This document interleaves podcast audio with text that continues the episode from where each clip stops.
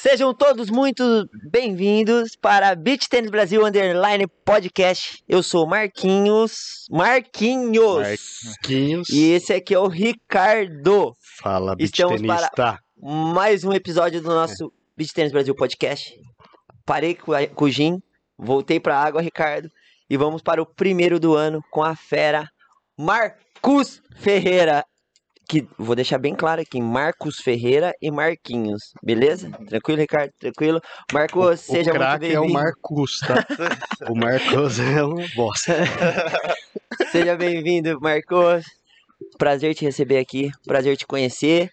Hoje a resenha vai longe. É isso aí, Obrigado, pessoal. cara. Muito obrigado aí pelo convite. É um é um prazer tá, poder participar aí do, do podcast. É vamos lá, isso. vamos com a resenha. E é isso aí. Esse nosso podcast é um oferecimento dos nossos amigos e parceiros Escola TOS, Escola de Beach Tênis Online, Isso aí. Se, se você tá de, de férias aí, tá, em casa, tá assistindo, chovendo, tá assistindo o. Globo Rural. É, Desliga e vamos aqui jogar. na nossa região tá chovendo pra cacete, não dá pra jogar, então tem tempo pra você fazer um curso online aí, jogar, aprender beach tênis. Pelo menos da teoria a gente garante. Isso aí. Se você quer saber mais, acesse www. escolatos.com.br. É isso, né, Ricardinho? Fechou? Foi bem de festa? Foi ótimo, graças Bem? a Deus. Bebeu bastante aí também, inchado? Demora cinco dias minha ressaca pra Ah, curar. bom. Galerinha, então estamos aqui com o Marcos Ferreira. Um, ó, diri- como que eu diria? Uma lenda do beach tennis, né, Ricardo? Uma O. Ricardinho já tá com a cola dele aqui, ó. Vai, Ricardo. Não é que senão Passa, eu esqueço, né? passa. Vamos ver, ó. Campeão, Campeão mundial. do mundo. Campeão mundial de Campeão beach mundial. tênis ao lado do Thales. É, da equipe brasileira em Equipe 2018. brasileira jogando junto com o Cinco Thales. vezes Pan-Americano. Certo? Certo. E duas vezes sul-americano. O que mais?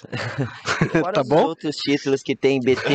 BT o homem é da época do BT 2000, 3000, né, o, o Marquinho? É, então, no começo era a G, né? Falava G1, G2, G3.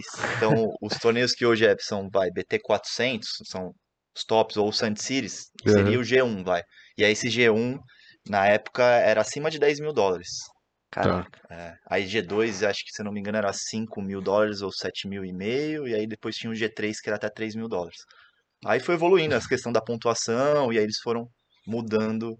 Mas, Ah. mas tinha esse ranking ou não? Foi depois? Tinha, não, Já, já tinha. existiu o ranking. É, Só desde- mudou só a nomenclatura dos torneios, é isso, né? Isso.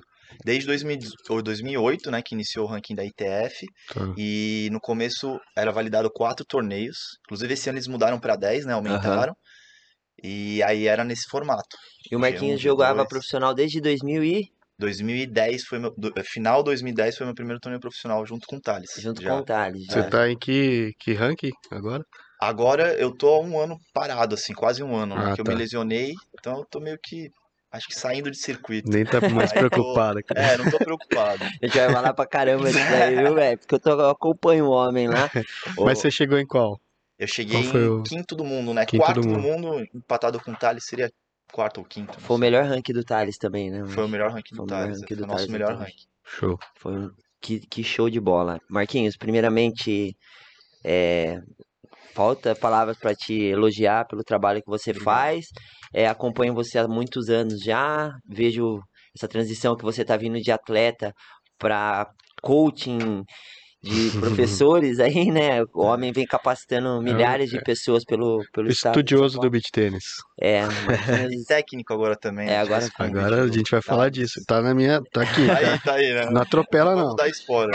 É, o homem. Então, é muito legal ver que, que realmente você vem acompanhando toda essa história, né, Marcos? Lá de trás até agora. E como que É. você sente isso, a evolução do beach tênis? Que você praticamente pegou o beach tênis no berço lá atrás, né? Junto com o Sim. Thales, a própria Marcela também, que Sim. é lá da, da- do beach tênis raiz, né? O que, que, que você mais sentiu de O- mudança nesse O beach tênis? Vini, o Gui, né? O Vini, o no começo lá, 2008, que foi quando veio pro Rio, né? Era, era... Aí depois veio pra Santos, ficou muito Rio e Santos. Tanto é que o primeiro torneio brasileiro que teve em Caraguá, 2010, era meio... Criou uma rivalidade ali Rio e Santos, né? Isso, pô, 2010, foi Você é 2009 de ou Santos. 2010. Eu sou de Santos, é.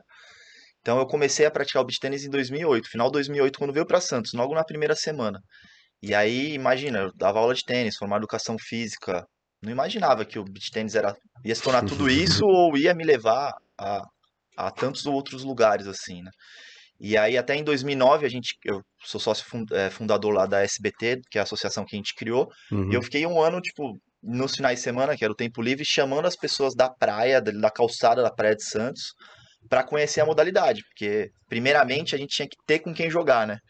No começo foi assim, né? Tipo, É, chamava as pessoas, chamava, né, os amigos que jogavam tênis na época, né? Enfim, tanto é que o Thales jogou essa primeira semana que, que o esporte chegou e ele não gostou, até por um dos motivos que a gente estava falando anteriormente. Na época É. a raquete era de madeira, sabe? A rede, hum, o pessoal montava a rede, não tinha qualidade, era um varal, assim, né? sabe? Era uma, uma coisa muito começo mesmo, né?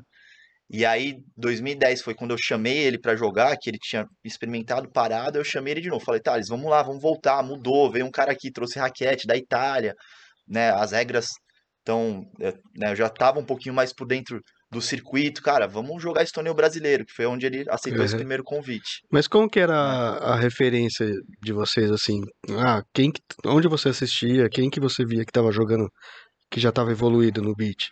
Cara, é, no começo Ou foi assim, na raça? um pouco, foi muito na raça, não tinha, não tinha quase material de YouTube, é muito pouco assim, os torneios que você até hoje colocar, aquele de Cherry antigo, que era Melicone, Garavini, Calbucci, Uhum. Casari, a gente assistia esses vídeos aí que tinham, é, mas o que despertou mais a vontade, assim, minha de jogar na- no começo foi realmente o prazer de jogar o esporte, assim, e acho que hoje o boom do beach tennis é por causa disso, né? Não tem um que jogue que, meu, É, cara, esporte é muito bom, cara Tá maluco. pé na areia. E aí eu acho que comigo as coisas foram muito naturais acontecendo, sabe? É, porque eu fui crescendo junto com o esporte, né? Então, É justamente isso. E em questão do, do material, assim, Marquinhos, é, para quem não sabe, lá atrás era madeira mesmo que o pessoal usava. Depois vieram aquelas raquetes de grafite, né? Que eu acho que nem. é tem da Power, da né? Power. Da Power, né? Arcane. Nossa, era um, era, era um Já era pau, bem- irmão, era um pau o negócio, É. era duro. Aí depois começou a aparecer um pouquinho. E mesmo assim, sendo uma coisa nova, ainda o preço ainda era bem acessível, assim, né, Marquinhos? Dava pra Era. comprar a raquete tranquilamente, assim. 300 reais, né? É, a, isso as assim. tops, né? As tops, né? As top era 300, 400 reais, É. né? Aí, agora, cada vez mais difícil, né, 3 Marcos? mil. 3 Tem mil. raquete limitada agora, né? Tem, tem, tem raquete que vem com numeração, com- na caixa, É. parece que tá vindo uma garrafa de uísque. Eu fico triste quando eu abro e não é. É, quando eu- a minha primeira raquete que eu comprei foi uma Shark, é, eu paguei 250 reais, era intermediária. A cara, a top era 350, 400. né? É, eu lembro. Você joga com ela até hoje. O, o jogo, pelo menos, é aquele jogo. É porque É que você não fez aula com o Marcos. fui bem. É. Então, é. O, o- Ninguém perguntou. Não. E, e, tipo assim, Marquinhos, hoje o Marcos é voltou mais pra parte técnica mesmo, tá como professor. O que que te levou a, a mudar essa chavinha? Foi a última lesão, deu uma desanimada, ou você já achou que tava na hora de, de assumir isso aí e, e tocar no- novos projetos? Cara, assim, eu eu sempre me vi, assim, é, como um fomentador da modalidade, sabe? Em todos os sentidos. Então, foi essa história que eu já contei aí, de ficar um ano chamando as pessoas para para fazer. Imagine que eu organizei eventos até 2015, né? É, junto com a SBT. O primeiro torneio G1 10 mil dólares que teve no estado de São Paulo foi em Santos. Foi, Uhum. meu, na época, assim, o beach tênis, ele não, não tinha essas. É porque cresceu o esporte e, juntamente com o esporte, cresceu também a, a qualidade, o padrão, tudo foi evoluindo, o né? incentivo também, né? O incentivo, tudo. Imagina que eu organizei o torneio, eu era diretor técnico geral do torneio. Eu mo- montei o torneio, montava na praia lá, meus, meus pais, minha família toda, juntava todo mundo pra ajudar, cara. Era na raça, Quantas assim. quadras, Marquinhos, lembra? 23 quadras. Foi o primeiro torneio que a gente fez com 500 inscritos, sabe? E, cara, esse torneio até é uma história, assim, que me emociona, assim, de lembrar, porque foi- a gente foi campeão do torneio. Foi a primeira vez que a gente conseguiu ganhar do Calbucci, tipo, de uma dupla forte italiana. Na época era o Calbucci e o Cramarossa. Aham. Tipo, a gente tinha, é, até pra contar um pouquinho da história, 2010, primeiro torneio profissional, a que a gente jogou, eu e o Thales, a gente perdeu no na semifinal, no super tie break pro Calbucci, pro Estrano. Então ali deu a virada de chave mostrando, cara, se É dedica. Tipo, você pode chegar lá. Tipo, eu, era, eu e o Thales era jogador de tênis, sabe? É. Pô, a gente nunca tinha feito uma aula de beach tênis, a gente só brincava ali. Então, meu, vamos se dedicar. Aí foi onde a gente, meu, onde tem torneio, vamos pra Itália, onde tem os técnicos hoje em dia. Aí a gente foi pra Itália, passou temporada, né, em treinamento e tudo mais. E vocês E que aí- bancavam isso. É a gente que bancava. A gente, eu dava, eu trabalhava com tênis, então eu Uhum. ganhava meu dinheiro no tênis e, e bancava. A gente fez rifa no começo, a gente não tinha patrocínio, né? Aí depois que a gente voltou de lá, da primeiro torneio da Alemanha, a gente voltou com três vice-campeonatos. E, o, e o, a estratégia da ITF de divulgar o beach tênis foi muito, foi muito bom, porque eles colocaram esses torneios junto com torneios de tênis. Então a gente tinha lá o glamour de uma estrutura de tênis, então a gente jogou. É, a gente foi até convidado, tem muita história pra contar, a gente vai contar aos poucos. Pode Pode vamos. ir aqui vocês isso. falarem, tipo, Quem ó, tem horário aqui é você. história, porque no, no primeiro torneio, engraçado, o primeiro torneio que a gente chegou na, na primeira vez que eu viajei pra Europa, imagina, sem noção, né? Aí foi- a gente foi pra Alemanha. Aí primeiro torneio, primeiro que a gente não conseguiu reservar hotel, porque tava tendo uma festa lá, um Oktoberfest, que de sábado pra domingo não tinha mais hotel na cidade. Aí a gente chegou, a gente chegou acho que na quarta, na quinta, treinamos um pouco lá, conhecemos os locais e a gente foi pro torneio que foi no Porsche Arena, É. que, é, que é o torneio da Porsche, o WTA 1000. O- a final desse torneio foi a Sharapova jogou, tipo, cara, Estrutura. Muita estrutura. A quadra foi uma, um torneio em uma quadra só, era a chave de 16. O torneio masculino foi nesse lugar, o feminino foi em outro lugar. E, cara, a quadra parecia um teatro, assim, sabe? Igual, aqui- igual a gente tá aqui, ó. Tipo, Que massa. é, cortina e tal, e era uma quadra de tênis. Eles colocaram lá caminhões de areia e fizeram uma quadra de beach tênis, colocaram umas palmeirinhas, enfim, lindo o lugar. e aí a gente foi falar com o organizador do torneio, ó. A gente vai jogar agora sábado, mas, meu, a gente não tem hotel pra, dormir hoje. A gente com mala, meu, uma mala de 20 dias pra Europa. E, e roupa de frio, e os caralho. Mochilando, É, mochilando. mochilando. Lá, meu. E o organizador falou: ó, se vocês ganharem, avançarem pra semifinal, eu consigo o torneio do o hotel, hotel. do evento, né? Aí a gente, porra, vamos ganhar isso daí. Dá o Agora a gente tem que ganhar. Ou ganha dorme na rua. E aí a gente ganhou a primeira rodada. E aí a segunda rodada era um jogo duro, com uma dupla, é, um, um cara italiano chamado Forcellini, né? Na época top. E um cara que era o irmão do Marcos Bagdatis. Não lembro o nome dele agora, mas do Marcos Bagdatis jogava tênis. E a gente, meu, jogo duro, a gente salvou o match point. Thales sacou match point contra, a gente salvou o match point e ganhou o jogo. Quando a gente ganhou o jogo, a primeira coisa que um olhou pro outro, hotel! e assim, é, Não vamos dormir na rua! Garantiu a noite. E aí foi da lama pro luxo, porque a gente chegou no hotel, era o mesmo hotel que estava hospedado a Sharapova, É. era o Nossa. Sheraton lá. Até a gente encontrou ela no café da manhã e tal. Então, assim, tipo, a gente chegou no quarto, tava lá, Welcome, Thales Santos, Marcos Ferreira, tipo, na, Que na massa. TV. Tipo, aí você vê que, meu, a estrutura do tênis, né? Tipo, É outra, é É. outra vida, né? até quando a gente foi receber a premiação, a gente passou, a gente recebeu no mesmo lugar que os caras do tênis recebem. Então a gente passou por volta ali do, do, gina, do, do ginásio, que é a quadra central, que tava tendo o jogo da Sharapova. E, cara, puta estrutura, assim, você vê, você fica vendo assim, tipo, Que ano que desonteado, né? Isso foi 2012. 2012. 2012. Você acha que Ou um dia- 2011 Você acha que um dia isso daí vai bater no beach tênis ainda? Você acha muito difícil? É outro, é outro patamar ainda, né? Cara, como. então, isso bateu até alguns anos ali, 2013, 2014, assim, a estrutura, né? Aham.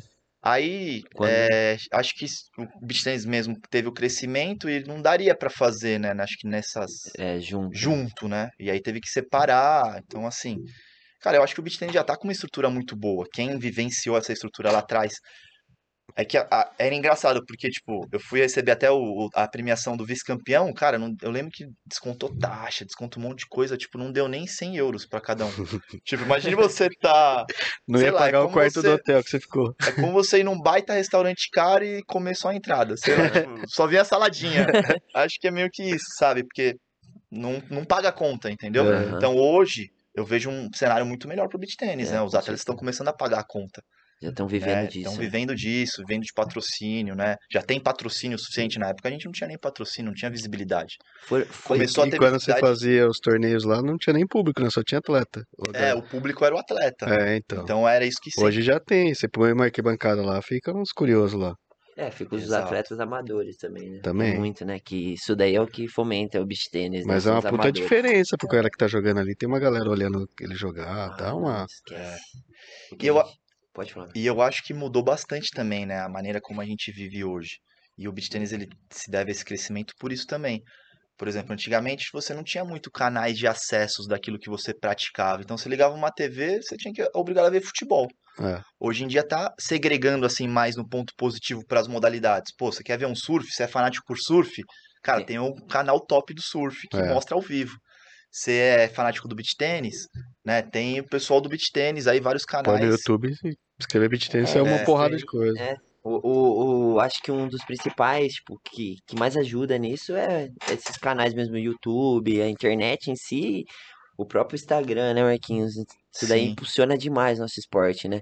E, É, esses conteúdos aqui que vocês fazem, né? Então até lembrando a galera, né, pra ativar o sininho, Se um like, inscreva. né, compartilha também, é porque que é é importante, importante, que né? é isso que leva, né, a, a gente que fomenta a modalidade, que quer ver a modalidade sempre crescendo, quem sabe ser olímpica, Claro. são, são essas pessoas, né, esses, esses Sim. serviços aí meio que individuais, de, né, vocês com um canal aqui de podcast, o pessoal com um canal de transmissão, que é daqui de Campinas, cara, pô, o Play. Play Play BT. BT, cara, É. É trabalho Pô, de trabalho- formiguinha, né? Trabalho Rufino e a Jana. eles fazem, né, então É assim, um trabalho de formiguinha. Cada um vai levando um pouquinho, vai levando um pouquinho pra gente poder chegar no objetivo final, É. né? Que é montar essa, deixar grande o beach tênis, né? E, e sem dúvida nenhuma, que nem o Marcos tá falando, ele vem de três gerações, né? Ele teve o comecinho lá que a estrutura era precária, né, Marquinhos? É. Aí pegou a estrutura de, de Do um tênis. campeonato de tênis, aí depois volta de novo pra voltar pro pré-história e a realidade É. que era precária de novo. que já começa de novo, mas agora É. hoje assim, você jogou até o início do ano passado, acredito, Sim. março, abril, né, que você se machucou? Foi Sim, foi em março. Março, abril, É. isso. É, até ali, Marcos, a- de março pra cá já é muito louco mudou, o né? mundo do beach tênis, né? Porque ele já mudou muita coisa de novo, né? Sim. E mas essa mudança, você acha que na vida das pessoas assim, qual é a importância pro atleta assim em si? Sim. Você acha que tá tendo mais respeito pelo atleta dentro dos, dos torneios? O que, que você achou da- das suas últimas participações em torneio lá de 2010 pra hoje, assim? Ah, muito melhor. Eu acho que essa mudança é gradativa e sempre para melhor. Isso que é positivo, né? E assim, é, eu, eu gosto sempre de encarar a realidade. Então, tipo, pô, a realidade que a gente tem hoje, o que que a gente pode melhorar? Entendeu? Não adianta a gente ser um pouco utópico, querendo É. aquele mundo ideal. Ah, o mundo ideal é o- igual o atleta estrela do, da NFL, né? Do tênis. Tipo, só treina, tem uma equipe, tem um fisioterapeuta, um massagista, um cara da academia. Tipo, a gente tem que saber onde a gente tá hoje e, pô, vamos melhorar? Vamos. Não, os caras Né? estão há 100 anos no esporte. A gente É. tá. Exato, a gente é uma criança, né? É, Contar 2008 Não dá pra pra agora, é um pré-adolescente, né? é. E cresceu muito, né? E o caminho é duro pra todo mundo, né? O tênis deve ter sofrido isso lá atrás também, né, Marcos? O tênis pra chegar Sim. no nível que tá hoje, deve ter passado por eu não vivi, E né? as raquetes eram pesadas, eram de madeira também, era a mesma coisa, velho. E, e, e, e a as Você só tem essa tênis. cara acabada, né? Você é jovem. que nem imagina É a, muito pow- sol. a power do tênis era com corda de É. cipó. Vai chegar pra jogar aquela corda de cipó. E, e o, o Marquinhos, e nessa transação sua aí, você jogou com o Thales, jogou com Então, eu joguei, o Mingo? é, eu joguei de 2010, né, que foi o primeiro torneio, até 2018 com o Thales, assim, a gente foi a- uma das parcerias mais longas, assim, do beach tênis. É, a gente até conversa, as pessoas perguntam e tal, né, por que terminou e tal. E, na verdade, a pergunta dele ser outra, né, tipo, como foi tão longe, né, uma parceria? Porque a gente sabe que não é fácil, né? Então é uma parceria realmente, eu vejo de muito sucesso, né? De tudo, de tudo que a gente conquistou junto.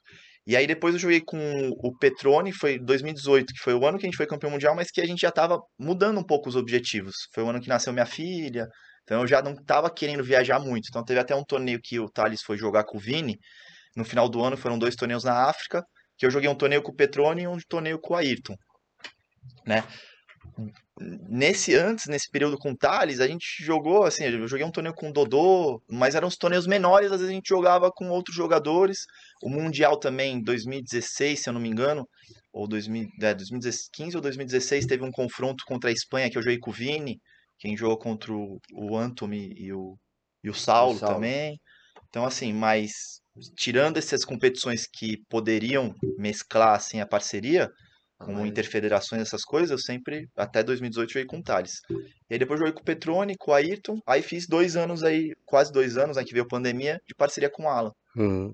É, É. foi, eu acho que foi o, O Alan. Teve, assim, tem poucas duplas que você e o Thales jogaram bastante, o, o Vini e o Baran jogaram bastante tempo, Sim. É, agora o Spoto e o Gianotti estão jogando bastante, É, tá um ano. mas a onda agora é ficar trocando, você acha saudável isso ou é melhor uma dupla ter bastante, ficar dois, três anos jogando junto e ter um crescimento junto?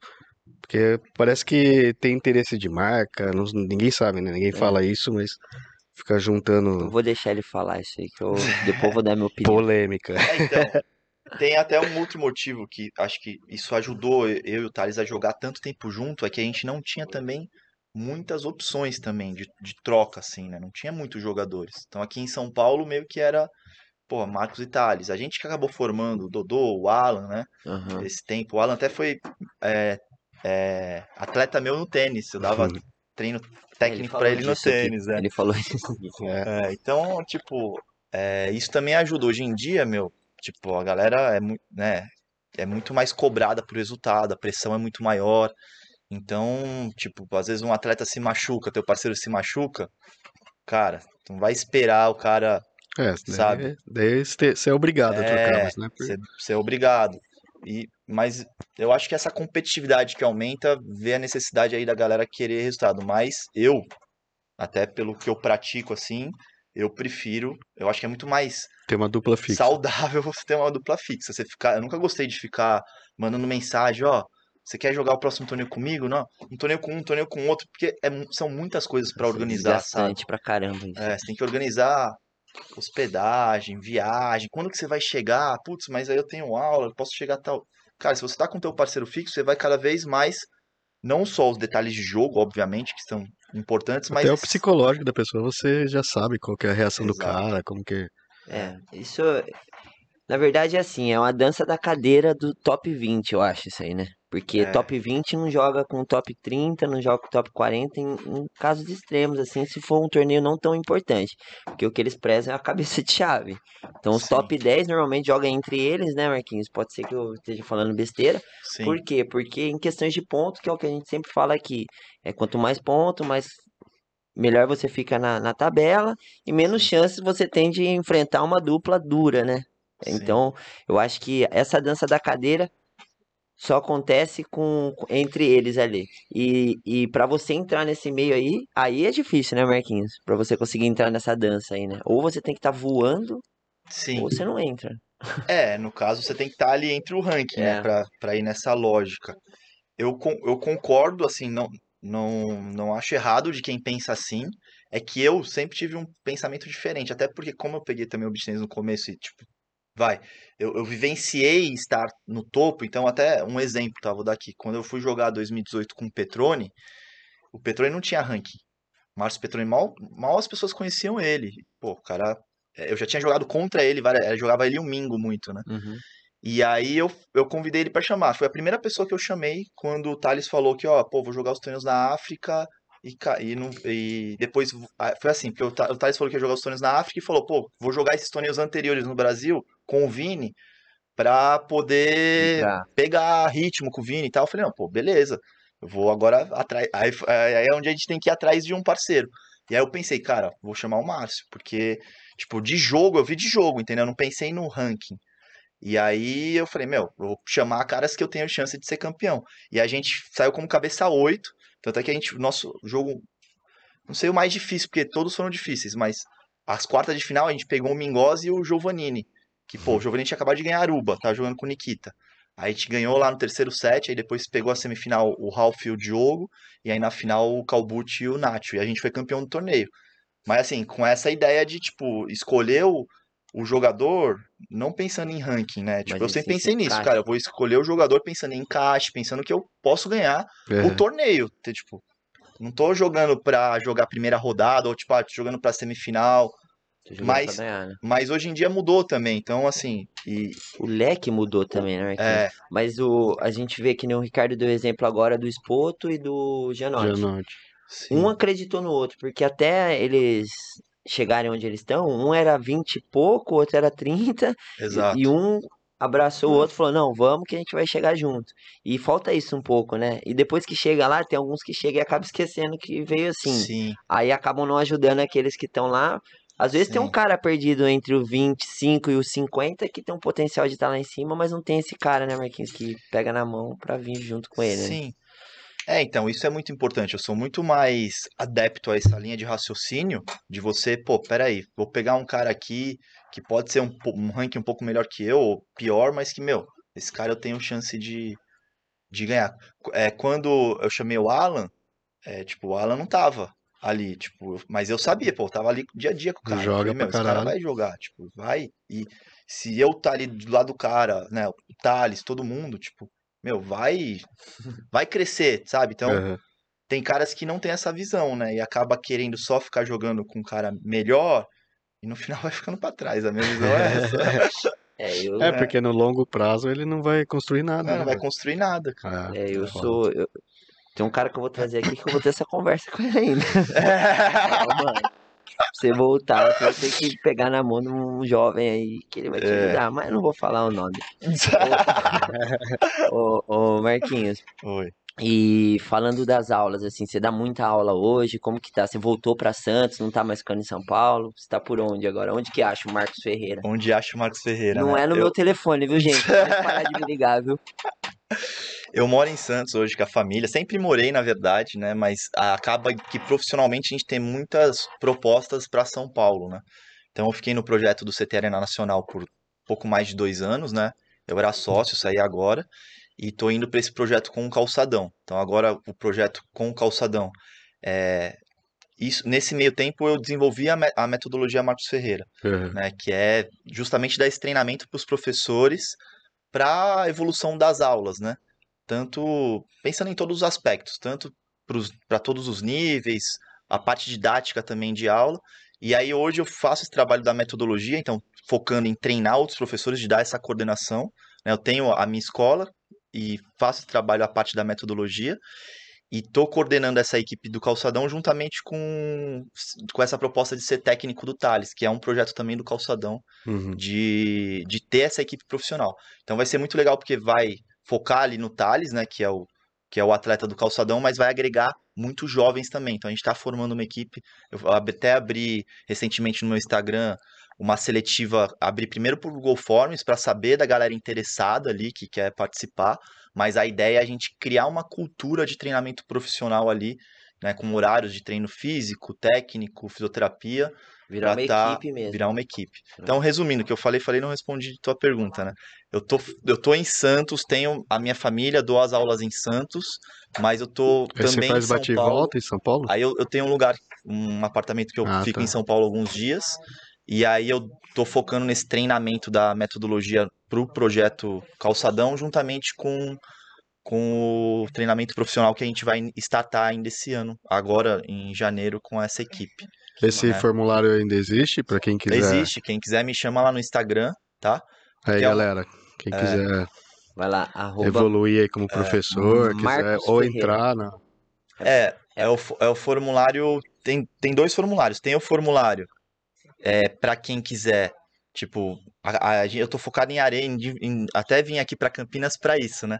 Para Nova Beach, para desenvolver a metodologia dentro da arena da Nova Beach Campinas, né? E quem quiser, então, tipo, tem a sua arena, pô, percebe que os professores é, precisa ali de uma coordenação, de repente não conseguem falar a mesma língua, precisa aplicar uma metodologia para dar uma sequência é, pedagógica melhor, né, tanto para a evolução do aluno como para a Uhum. evolução dos exercícios no dia a dia de aula, né, para padronizar as aulas, eu estou oferecendo esse trabalho da metodologia, tá? Isso é um formulário, quem quiser também. E mais focado em atleta, é, que é para o treinamento do, do calçadão, também a gente está abrindo essa possibilidade para para tipo saber quem realmente quer se dedicar na parte profissional, tipo, E tem somente- muito, né, Marquinhos? tem muito moleque, tem muito moleque bom vindo aí, né? É, né? Tem muito A moleque gente, bom. a Aninha e- da Arena, Arena Vinhedo, não sei se você conhece lá, Sim, conheço. ela, a gente tava falando sobre, hoje em dia as pessoas elas abrem um- uma arena e depois vai procurar o professor. Sim. E aí não tem, qual, qual, qual a dica que você dá para quem tá querendo abrir arena, que tá, você consegue auxiliar isso para eles? Essa Ou... consultoria sua atende esse público? Atende, atende. É, tanto é que tem um- uma arena é, que vai abrir em Taubaté, o Washington, que era jogador do, de futebol, né? E aí ele me procurou e ele vai inaugurar agora, já, a gente já tá né, vendo os professores, então assim, eu já tenho uma equipe de Você professores. tá fazendo um banco de. É, é como se fosse isso. Eu tenho. É, é porque assim, as coisas acontecem naturalmente, né? Então, a maioria dos meus professores hoje é, foram meus alunos. Assim, Uhum. porque a gente vê que, pô, são caras que estão há um tempo jogando. Eu percebo que, pô, o cara, o cara tem uma didática, o cara tem uma educação, né? Que é o público que a gente lida. Uhum. E, meu, eu acho que eu, eu, eu acredito no potencial. E aí eu, eu dou esse start às vezes, ou às vezes a pessoa também se percebe ali, pô, Por que, Eu- que eu não posso fazer isso? Exato. E às vezes é, é mais fácil você pegar pessoas da prática da modalidade. Ó, eu sou formado em educação física, sou pós-graduado, mas não quer dizer que todo formado em educação física vai saber dar aula de beach tênis. Então, às vezes você pegar pessoas ali que, pô, já jogam a modalidade há 5, 6 anos, né? Imagina. E que Estão E quase que- profissionais. já. é, que conhecem da modalidade. É mais fácil você transformar uma pessoa dessa em professor do que às vezes você pegar uma pessoa que nunca teve vivência com esporte. Óbvio que o melhor cenário sempre é Os dois. os dois, o cara ser formado em educação física, o cara ter sido também atleta profissional ou ter essa vivência competitiva e, né, e, e quanto E mais quando você jogar- pega os caras que você sabe que ele só quer ganhar o dinheiro, não quer, ele não tem o dom pra, pra ensinar ou pra jogar beat, É, isso é ruim pra toda a profissão, né? Eu acho que o- você já sabe que não vai durar, né? É, uma hora o mercado ele vai cobrar. É. Entendeu? E assim, eu acho que toda profissão a gente tem que se dedicar, pô, o nome já diz, né? Profissão, né? É, vem aquela coisa de missão, né? Tipo, pô, eu não vou querer me meter minha esposa, ela é cozinheira. Tipo, eu male male eu faço meu macarrão lá pra não Cada um na fome. sua. Tipo, ela é a missão dela, sabe? Ela ama cozinhar, tipo, Uhum. ela vê como missão tratar, né? Ela faz essa linha de perfil saudável. Então ela vê como missão buscar nutrientes, buscar é, potência, né, através dos alimentos. É a missão dela, o que ela gosta. Tipo, a minha missão, foi o que eu falei né, no começo, é desenvolver a modalidade. Então eu, eu gosto disso, né? Então, tipo, eu vou buscar o quê? Melhorar todos os padrões. Então, quando eu pude me dedicar como atleta, eu busquei o meu melhor. Agora que eu tô podendo me dedicar, vou me dedicar como técnico e como treinador de outros professores, Uhum. né? Eu criei uma estrutura, uma metodologia para poder entregar o meu melhor. Então, assim, quanto a, a esses professores, essas pessoas que às vezes, ela, às vezes elas têm a possibilidade, porque às vezes vem a, a oportunidade, né? E às vezes a gente não está preparado. Mas vai ser inteligente aquela pessoa que, putz, pô, eu não estou preparado. Você consegue segurar um pouquinho? Eu vou fazer um curso de capacitação, ou eu vou fazer uma clínica, foi o que a gente estava falando. Isso. Tipo, para a pessoa se sentir Eu não preparada. estou, mas eu quero me preparar, né? É Exato. diferente de quem, não, eu vou fazer. É, tem gente que assume É, É, o BO, É igual jogar. Se a minha esposa falar, me joga lá como cozinheiro, coitado de quem vai comer minha comida, né? Então, hoje eu não vou poder ali. fazer, mas vai lá e assume aí que hoje eu não posso, tô meio gripado aqui, você que vai fazer o rango hoje. Se vira. Já tô- todo, todo mundo tá perdido. Hum. Ô, ô Marquinhos, e, e nesses anos de beach tênis aí, é, você che- chegou, tipo, vivenciar algum momento muito inesperado, inusitado, assim, junto com esse, com o Thales, que tem umas, o Fadu contou a história do Thales que a gente deu risada outro dia, e vocês viajam, viajam para milhares de lugares aí, como que é trabalhar com idioma nesse lugar? Tem país, Nossa, fala. cultura, Fala, país, fala uns perrengues aí que você passou aí, né? sofre muito, O velho. problema de eu falar de idioma é que eu vou estar eu vou tá falando de- mal de mim mesmo. As histórias vão me zoar, vou criar bullying pra mim mesmo, entendeu? criar o meme do É, Marcos. o me- eu mesmo. Então não pode, tem que chamar o Thales, os caras que jogaram comigo pra contar essas Sofre histórias. muito lá fora. Nossa, eu, eu sofro demais. Eu sempre tive um até. Assim. é, Eu amo jogar beach tênis, gosto de competir, só que eu não, nunca gostei muito de viajar. Não é que eu nunca gostei, eu gosto, gosto bastante de viajar. Só que uma das coisas que sempre foi um calo assim no meu sapato foi essa parte do idioma. Que eu sempre tive muita dificuldade de aprender o inglês e também me acomodei um pouco, sabe? Tipo, tinha o Thales, tinha um grupinho de brasileiros, falava, ah, meu, vou ficar aqui, tô de boa. Mas sofre bastante quando você começa a viajar. Para os primeiros torneios, não. Que é tudo novidade, você tem muita coisa. Mas, cara, sei lá, fui oito vezes para Aruba.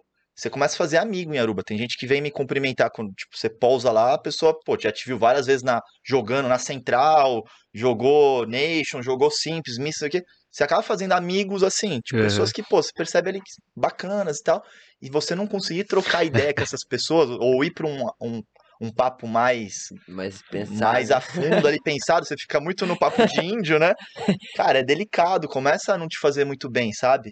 Então, isso também é um dos motivos que se eu paro pra pensar, eu falo, puta, viajar, meu, pô, e eu sou um cara que gosta de me comunicar assim, sabe? Tipo, você ser limitado por uma língua não é legal. Então, a dica que eu dou pra todos os atletas que, cara, se dediquem no inglês, sim, No mínimo, né? no mínimo, porque é importante pra você se sentir bem no lugar, você...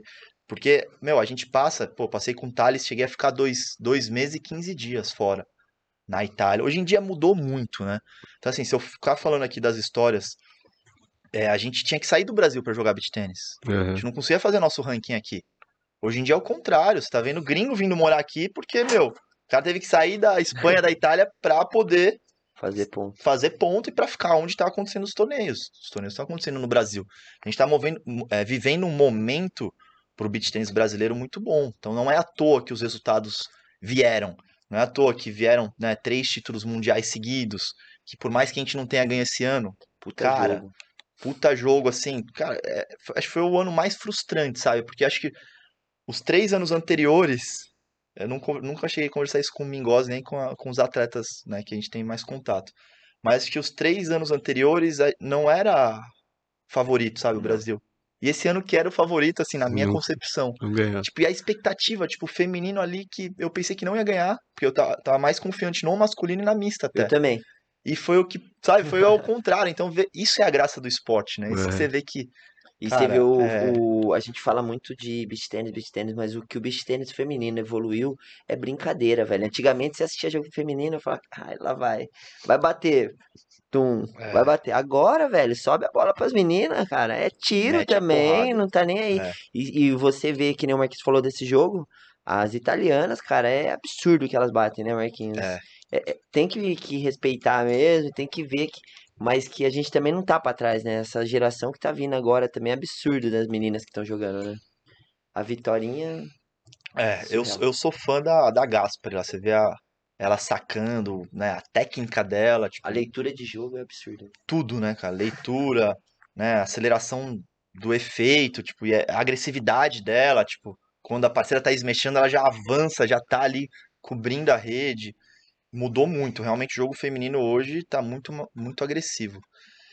E, e é bom porque o Brasil ganhou, né? No feminino, assim, mostra que a gente não tá pra trás, né? A. Rafa, pô, nem se fala potência dos golpes que ela tem, a Vitorinha, tipo, quanto essa menina é monstra, né? E entra também o que é legal muito do beach tennis é essa parte mental, né? Porque assim, às vezes você compara tecnicamente alguns jogadores, você fala, não, esse cara é muito melhor, tal. Mas cara, você vai pra um torneio, vai lá pra prática, no 40 iguais, o cara cresce. É, É muito absurdo, legal, né, cara? Então é, É absurdo. E a Rafa, a gente falando da Rafa, a Rafa já tá há quase 10 anos já no topo do ranking, já, né? Uma sim, das melhores brasileiras aí. E às vezes ela fica meio sumida tal, mas do nada ela surge das cinzas e foi um É. puta de uma partida. E o. Você vê um, um futuro pro- muito promissor pro, pro beach tênis feminino também, Marcos? Até mais que pro masculino, você acha ou não? Ah, mas eu acho que não. Acho que eu vejo promissor igual é pro masculino, sabe? Acho que é um, Uhum. o beach tennis é um esporte que nunca diferenciou masculino e feminino, sabe? Sempre foi junto. Isso é uma coisa legal, né? Tipo, tanto com as premiações, como tudo, né? uhum. É, tem muita gente que bate contra isso também, né? Mas eu acho que o beach tennis feminino tem muito a sua parcela de evolução para a modalidade como um todo, né? Eu acho que e agora mais ainda com essas meninas jogando nesse nível, né? Depois que apareceram essas italianas aí, meu, a, a, a Júlia, a Júlia e a Nini, elas as- mudou completamente dos dois últimos anos assim, que elas estão jogando em alto nível. O jogo ficou muito mais rápido. Eu acho que era o que faltava um pouquinho pro beach tênis feminino, né, Marcos? Porque antes era um pouco mais lento, era um pouco mais parado. Sim, Agora o- os meninos estão pegando o caminho reverso, né? Que antigamente o homem era só é, tiro, tiro, tiro, tiro. Aí já viu que agora não funciona, né? é. E você também mudou esse estilo de aula ou não? Então, até foi legal Mas isso é só na prova, porque o resto é tudo pancadaria, tudo vida louca, né? Ah, mais ou menos. Antiga, você pegar vídeo, Sacou, levantou, vai pra rede, pum. você pegar vídeo dos meninos jogando, eu acho que se tiver um Super Lobby é um ou dois no jogo no máximo. Agora é toda hora. Deu merda. É. É, bola pro alto, né? Que o É. jogo é de campeonato. E isso mudou sua aula, Marcos, depois? Então, o que mudou, que é engraçado, que assim, antes a gente só dava exemplo de, de masculino. Então, quando eu ia das clínicas, ou mesmo a aula, a gente só falava, não, porque tu vê, sei lá, Marcos, você vê o Vini, você vê né, o Baran e tal. E agora não, agora você vai dar os treinos, né? Tipo, cara, você vê o feminino, você vê. Muitas vezes a gente até pro amador, até pelo, pela altura da rede, né? Porque qual foi a mudança? Por que se deu toda essa mudança? Foi pra, por causa de duas regras. Primeiro a linha dos 3 metros, mas não mudou tanto. E a regra que mudou mais foi a altura da rede, 1,80. O 1,80 fez com que os homens tocassem mais e esse lobão começou a funcionar porque tu joga uma bola mais alta pra trás, a rede um pouco mais alta fica mais difícil do cara cravar. Eu tava assistindo o jogo você e o Alan e o Baran e o Vini. Só o Vini que era o pequenininho ali. Pô, vocês estavam olhando aqui na rede aqui. É. Tudo isso parecia que era rede de tênis, tava muito engraçado. Agora É. muda- faz diferença, parece que é pouca coisa, mas faz diferença. É, não, 10 centímetros fez bastante diferença. Mudou o estilo de jogo, né? Mudou Mudou. Fez rodar mais o saque. É. Eu mesmo tive que rodar mais o saque. É, eu sacava muito mais reto, assim. Com efeito, mas com menos efeito. Hoje em dia, o saque mais rodado está sendo mais eficiente, né? Então, e no feminino, que é legal, porque como a, a rede é 1,70 é o padrão do, do amador, é, a gente consegue dar mais exemplos, né? E como o jogo feminino tá, meu, tá bem atacado, tá bem rápido, às vezes você quer dar um exemplo ali, sei lá, é, para uma categoria B, uma categoria A, assim, qualquer, você pode até pegar um exemplo de jogo feminino, porque é um jogo muito bem jogado, né? Muito legal E assistir. bem pensado, né? Porque a gente assiste, pra quem, pra nós, né, que trabalhamos com isso, quem o, o, o atleta de beach tennis, ele quase não, o amador, ele não pensa tanto, mas a gente, eu acho que você até mais que eu, a hora que vê, fala assim, porra, por que que ela fez essa bola, né? Sim. Pra que que ela fez essa bola? Ó, ela perdeu o ponto em duas bolas atrás que ela fez tal bola. Então você começa a conseguir ver muito mais isso, né, Marquinhos, nesse- nessa situação de jogos que, que tem das meninas, né? Consegue ver até mais às vezes do que no masculino, né? Sim.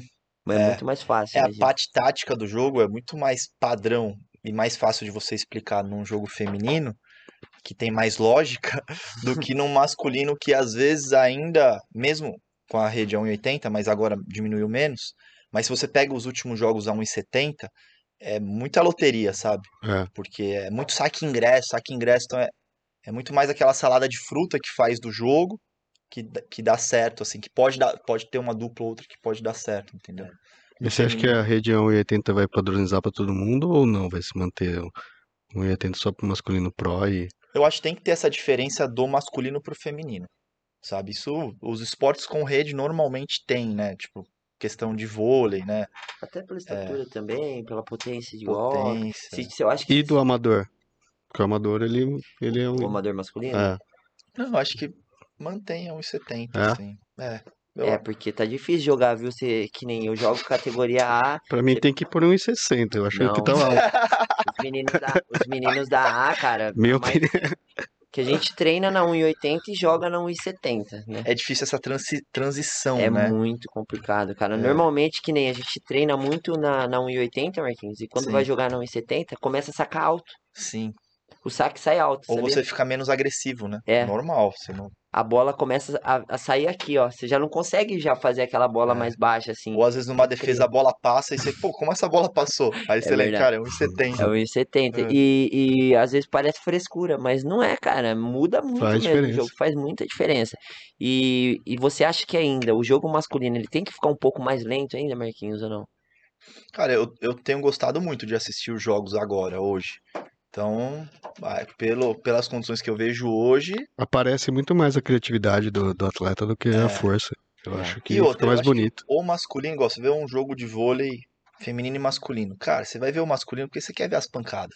É. Então tem que ter. Se você coloca muito alto a rede, começa a também não ter as pancadas. E aí? Aí tu vai. aí Então, mas a pancada não, não precisa ser na segunda bola. Esperar um pouquinho, né? É, entendeu? Mas hoje você vê bastante quebra de saque. que- Tem muita. é, os atletas evoluíram bastante a devolução também. Mudou, né? Você jogou com um cara que era absurdo. O saque dele no 70 era quase impossível pegar, né? É. O Thales. Ele É. sacava muito. Agora ele saca muito também, Mas só que diferente, muito mais diferente, rodado, né? Exato. Como mudou também, né? Tipo, Mudou. Muda tudo, cara. Mudou bastante. O Barão, eu acho que foi o que se deu melhor nessa questão de saque aí. Eu acho que o Barão foi o que conseguiu, dos brasileiros, é claro. Que o Gianotti também saca. Cara, Saca eu fico demais, né, assistindo. cara? Outro dia eu fiquei assistindo, acho que. E o Gianotti não é alto, hein? Não vai de cima Ah, pra mas baixo a é mais porrada. Quem Ele mais me impressiona de saque por causa da técnica é o Antony. É, também. É, de técnica no geral é o Antony, eu acho. É. Mas é impressionante porque o cara tem 1,80, velho. Os caras É. metem saque na 1, tu vê uns saques que o É, desenvolvedor fica parado ali, a bola faz É, uma é, curva e, ele- cai. Ele é absurdo, Ele né? põe muita Na masculina, eu acho que em questões de habilidade, o Anthony, que eu gosto muito, e na feminina eu gosto muito da, Da- Dyna. Da Dyne. A Dyna é, é surreal, velho. A mão daquela mulher lá, ela acaba com as meninas, velho. Ela consegue tirar um lobby daqui, daqui, daqui. Você já viu ela sacando, Ricardo? Já. É surreal. Aquele saque É. lobby dela é, e é lá aqui, né, Marquinhos? É, Saca lá. também, ó, na, fita. é, É na no limite, velho. Se deixar no final do calçadão agora, ela sacou um lobby. Eu falei, para, não existe isso. Eu, eu parei de assistir o jogo. Eu fui, eu fui embora. Ô, Ricardinho, sabe o que que eu precisava te lembrar agora? Vale. Dos nossos amigos da Escola Tos. Escola Tos é a primeira escola de beach tênis online. Como que é o nome? O, o- Hoje você não trouxe cola, Ricardo? Não, hoje dele? vai na, na Então vai, raça. então, fala. Arrasta o sofá e vem fazer aula com a gente. Quem quiser aprender beach tênis, a parte teórica e melhorar a, sua parte, a sua técnica no beach tênis, é só acessar www.escolatos.com.br. www.escolatos.com.br Visite lá o site deles, tem muita novidade agora para 2023. Isa Sela e Pofo tá esperando por vocês lá. E lembrando que eu não gosto dessa cara da Luana, ela, ela arrastou a cadeira ali, olhou para mim. Mais uma vez, corram lá, se inscrevam em nosso canal, arroba Brasil, underline podcast. Aproveita agora que a gente vai fazer um- uma pausinha aqui para presentear o nosso Isso, convidado. E aí clica lá em se inscreve no canal, é por favor. www. Ativa o sininho, Ajuda- ajuda a gente. sino. compartilha. Vou dar um presente pro nosso convidado aqui, ó. Quem, quem ganha é o beat tênis, né? Quem ganha é o beat, é, É. só para crescimento do esporte. O maior vencedor de tudo isso é o beach tênis, Marquinhos. Aí, a que Urban isso, Eu não esperava, hein? BT, presente Trazendo um aqui. presente pra você aí. Cara, show. Esse é o nosso bonezinho aí da, da Urban. Ó, Você- quem quiser esse boné Nossa, maravilhoso, entra lá no Beach beachtennisbrasil.com, entra em nossa lojinha. Você Beach encontra de tudo lá, roupas, acessórios. Esse beach tênis Brasil Raquete. também, eu vou falar pra você, hein, velho. Tá parecendo a Magalu, hein, velho. Aqui tem de tudo. A Ó, gente... Tá parecendo o iPlace do Magalu, velho. Tem beach tênis Brasil Stores, tem beach tênis Brasil, tem beach tênis Beach Brasil. Tênis Loja, Beach Tênis Podcast. É isso, né, Ricardo? A gente só não joga direito, mas o resto a gente faz. É, Só não joga o, o tal do, do beach tênis. Ô, ô Marcos, é, hoje você tá, você falou que tá trabalhando, vai começar a trabalhar com alto rendimento, né, tal, que é um projeto para 2023. sim. Categorias de base, como que você lida com isso? Você já tem algum projeto? Você trabalha com, a- com os jovens também ou não? Sim. Sim, eu comecei um projeto até ano retrasado nacional, né, é, de categoria de base, mas acabou porque foi o que eu falei, eu me vejo como um fomentador da modalidade. Então eu vou fazendo outras coisas e acaba às vezes não, não conseguindo dar continuidade em um foco, né? Acaba Né? acaba tendo muito, muita coisa para fazer. Mas é uma, uma parte que, que eu gosto de trabalhar, mas atualmente com juvenil eu não tenho, assim, nenhum atleta juvenil que eu possa falar, putz, estou fazendo um trabalho agora gradual com o juvenil. Não. Eu tenho professores que, não sei, se contar 19 anos aí, que É, é, atletas que estão aí na ITF, tem o Ian, o Gabriel Cascales, conseguiram esse, esse o ano passado aí fazer os primeiros pontos, que estão no treinamento, que, que vão é, compor aí a, a equipe também do Calçadão para começar a jogar o circuito eu profissional. contra algumas pessoas do calçadão que agora estão subindo, né, eu acho. E na mista contra uma japonesinha, Mariana, eu A, acho. a Mariana Ono, é. É, a- tem uma outra menina também de lá que também joga, que eu acho que provavelmente vai estar junto com vocês, esqueci o nome dela também. E, e lá no Calçadão eles prezam bastante por isso também, né? Por esses jovens, né? Tem bastante gente lá nova, assim, que tá trabalhando lá hoje, né, Marquinhos? sim, Tem muitos jovens lá. Tem, eu acho que o, o, Gua, o Guapuano também, alguma coisa assim. Eu É, acho que, é, que não é. sei se... Não lembro o nome dele direito. Mas ele É. fez curso comigo também, fez alguns cursos. E, e Marquinhos, há alguns tempos, assim, algum tempo atrás, tinha um curso ou dois cursos de beach tênis no mercado, né? Sim, Que eu lembro, era você e a Marcela, né? Você junto com a federação, acho sim, que fa- dava um curso, eu não sei se ainda existe esse curso. E hoje tem o mercado que, que tá explodindo de professor aí, jogando. Eu, eu brinco de vomitar professor no mercado, né?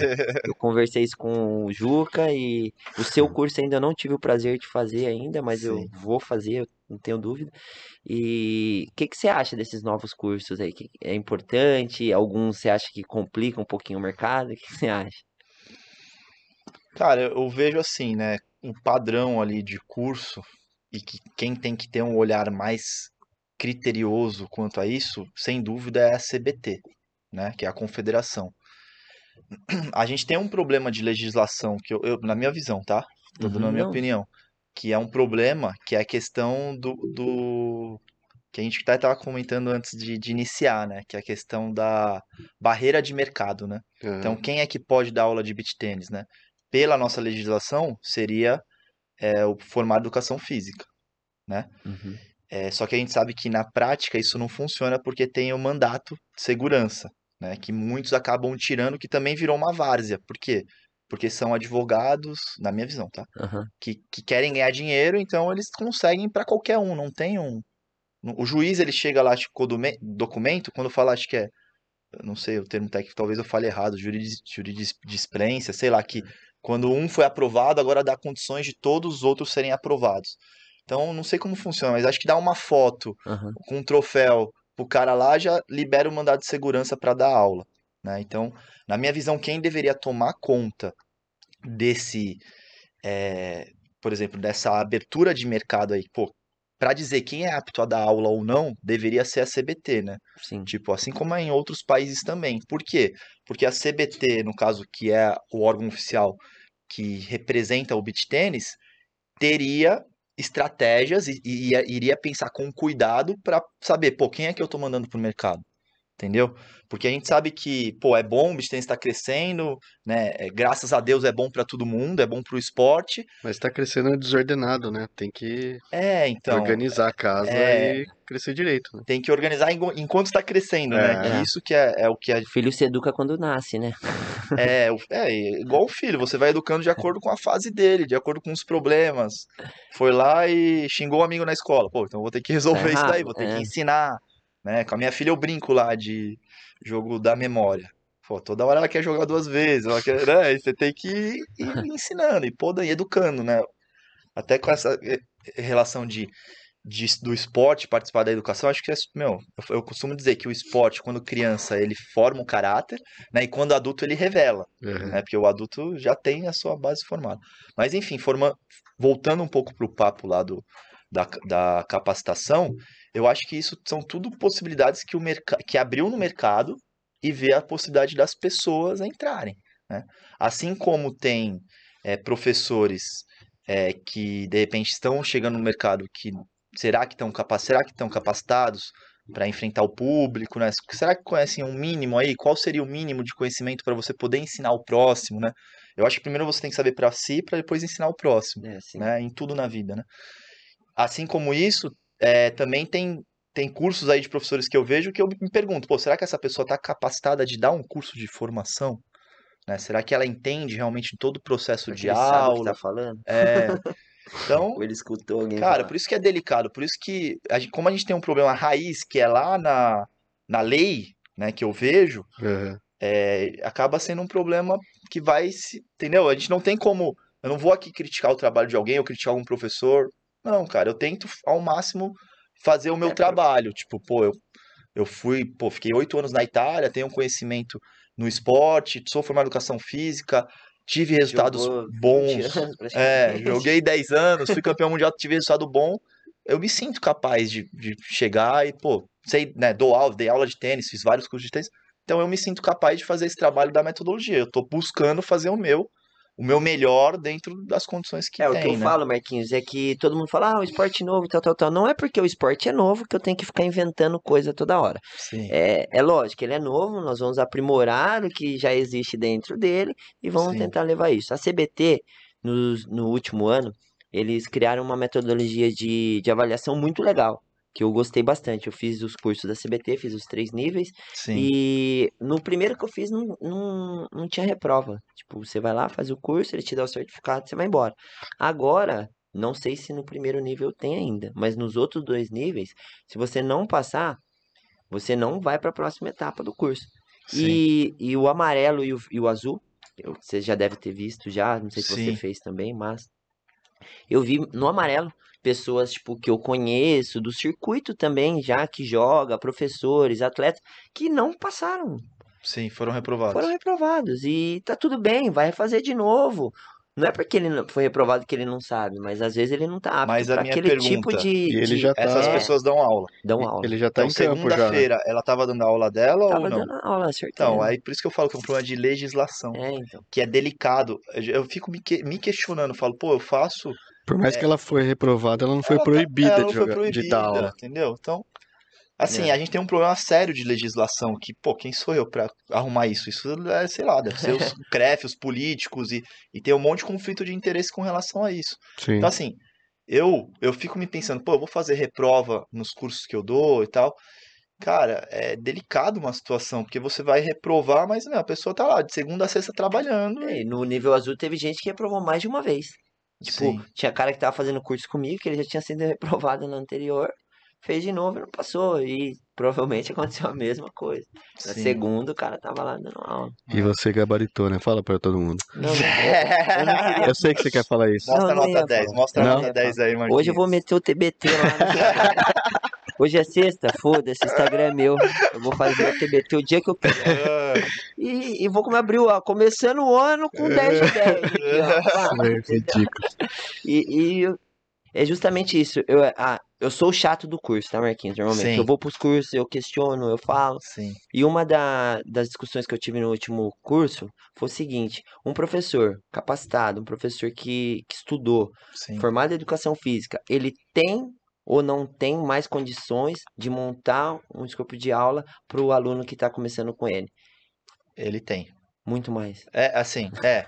De plano de aula, né? Ele o vai. porquê e o pra quê. É, o porquê e o pra quê, ele tem o entendimento, né, de quando passar, né? Então, assim, a parte estrutural de uma aula, o conhecimento, né, de periodização, de, pô, saber que uma aula tem que ter começo, meio e fim, eu- o que eu dei na aula anterior, o que eu vou dar nessa aula de organização de aula, de treinamento e tudo mais, ele vai ter muito mais conhecimento. Mas na prática ali, será que talvez, né?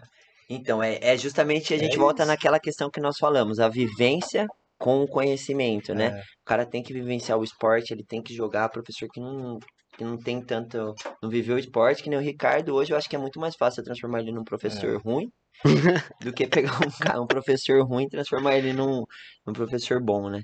Tipo, é ruim pela parte técnica, tá, Marquinhos? Porque, Sim. nossa, é duro, velho. Cara, tem uma mão absurda. Só não uso. Uma não, né? Você tem Eu duas, só né? não, só não uso. Mas é, Mas até falando com relação a isso, sei lá, fazer uma analogia aqui. É, por exemplo, eu adoro comer. Então, vai, posso ser um expert de comida, né? De experimentar. Só que não vou saber fazer, É. né? E de repente também uma pessoa, às vezes, que é expert, sei lá, em química, porque vamos dizer que o cara é expert em química, mas o cara não tem essa vivência de. É que comida eu dei um exemplo muito vago, mas. Não, que mas é isso. Você vai, Seria você isso. vai saber indicar uma comida, mas você É. não vai falar como que É foi igual feita. Como eu que- formar educação física, é, eu, eu posso dar aula de esgrima, que é um esporte. Cara, nunca, nunca sei lá, não sei nenhuma regra, Ah, sabe? Tipo, Ah, É- é complicado, isso, entendeu? né? Eu falo, É eu- eu, brinco, eu brinco assim com os caras, né? Porque acontece muito hoje, devido ao mercado também, eu acho que nem é culpa dessas pessoas e sim das arenas. É, qualquer um consegue, no entender deles, conseguem dar aula de beach tênis. Então o cara foi lá, jogou um tempo, ele vai lá, pega o cara, dá um cesto de bola, o cara vai dar aula. Beleza, não tem problema nenhum quanto a isso, tranquilo. Mas não é porque eu peguei todos os tipos de doença que eu vou virar médico. exato. Não é por isso.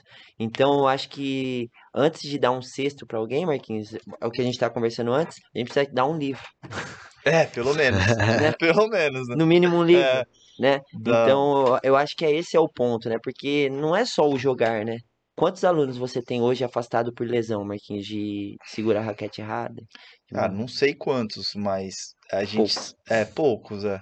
Tipo, a gente tenta sempre já intervir nesse, nesse problema. É, isso é um que você- que você contou, é muito importante. Eu costumo também dizer nos cursos de capacitação, da importância de você dar esse discernimento aí pro aluno, pro leigo que vem, né? Técnico, para ele ter uma qualidade esportiva. A aula não é só para quem quer evoluir, melhorar, quem quer ser campeão, quem quer. Cara, a aula é pro cara vivenciar bem o esporte, pro cara. Igual eu, como sou fomentador da modalidade, né? Você, vocês, né, no geral, seja. é, a gente quer que o público fique na modalidade.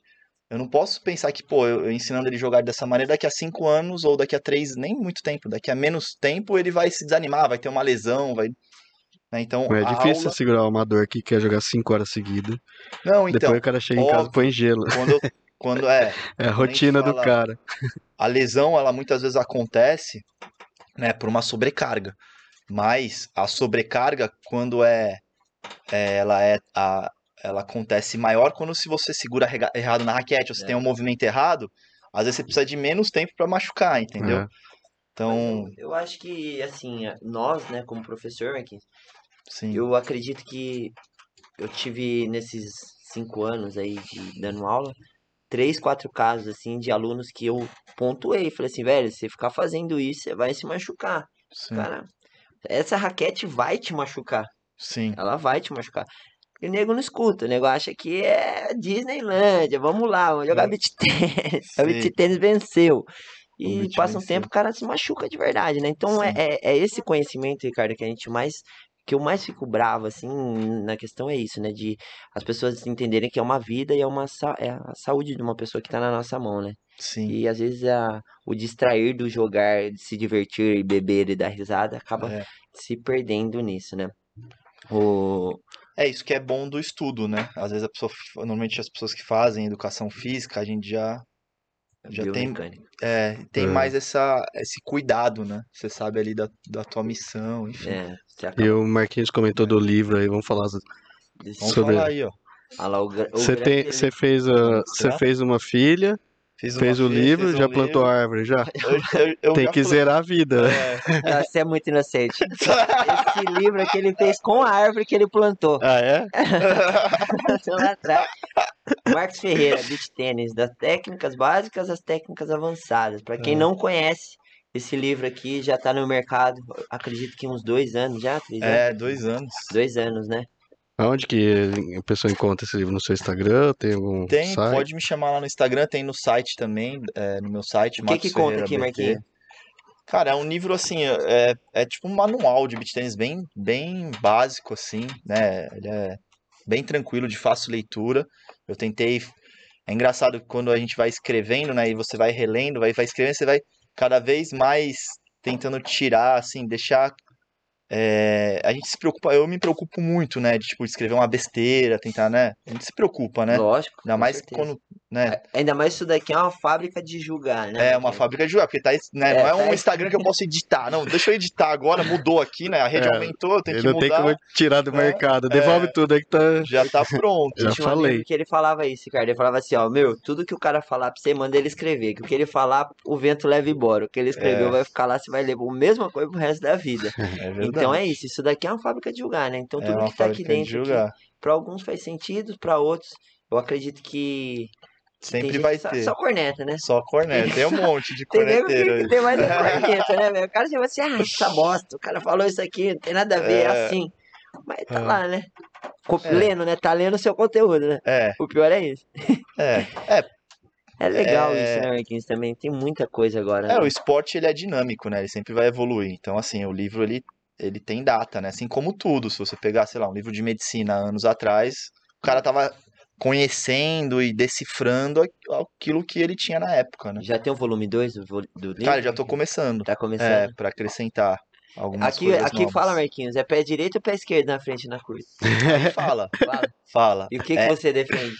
Então, aí explica os benefícios de ir com a perna direita, né, com a mesma perna dominante, e os benefícios de ir com a perna oposta, na minha visão. Então, na minha visão, vou dar um spoiler aí, hein? Bom, isso vai motivar a galera a comprar o É, livro, é. né? É. Então vamos lá, vamos Não é só isso que tem no livro. né? Essa é uma das maiores dúvidas, Dúvidas que tem no do mundo do. Polêmica. E tava dois anos já aqui e vocês não compraram. O que, que você defende, Marquinhos? Cara, a minha visão é assim que, pô, eu vim do tênis, né? E, tipo, o tênis também é altamente técnico, mas tem a, a sua evolução. Você vê hoje os duplistas voleando de uma maneira diferente, às vezes muito mais rápida, né? O tênis começou se ensinando sempre com a perna oposta.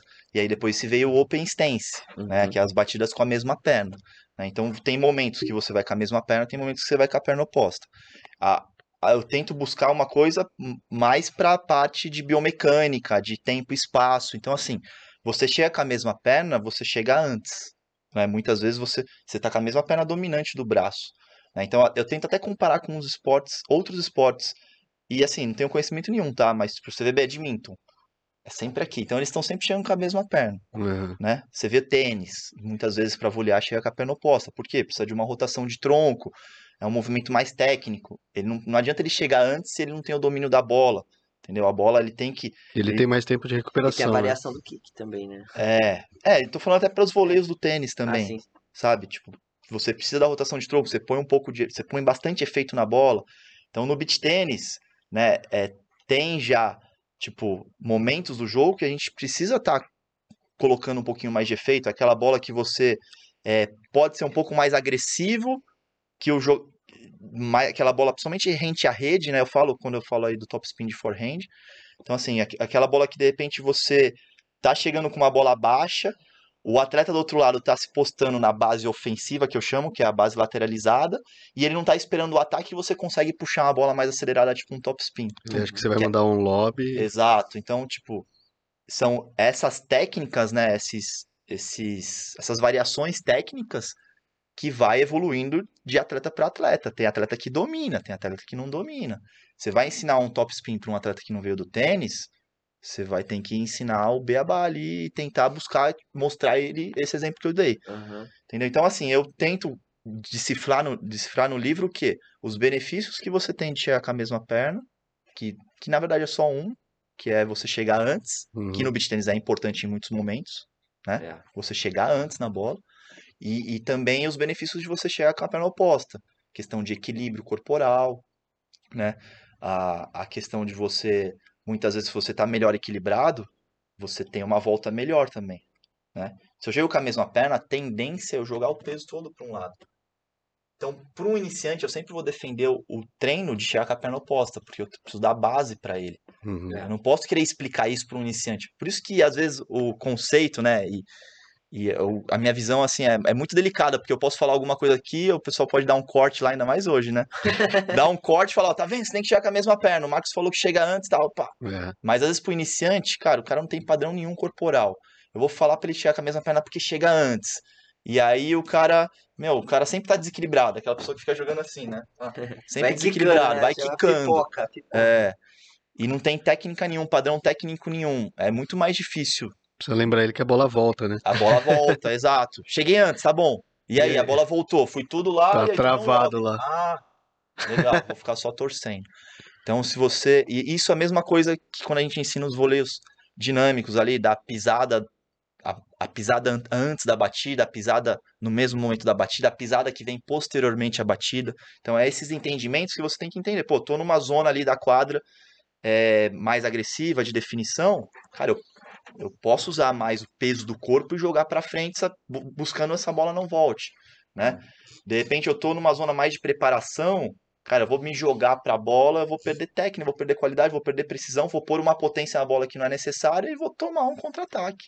É. Eu tô dando as condições pro meu adversário me atacar melhor. Então, né, são nuances ali do jogo que, cara, não é da noite pro dia, não é da noite pro dia que a pessoa vai entender. Então, não tem uma resposta pronta, sabe?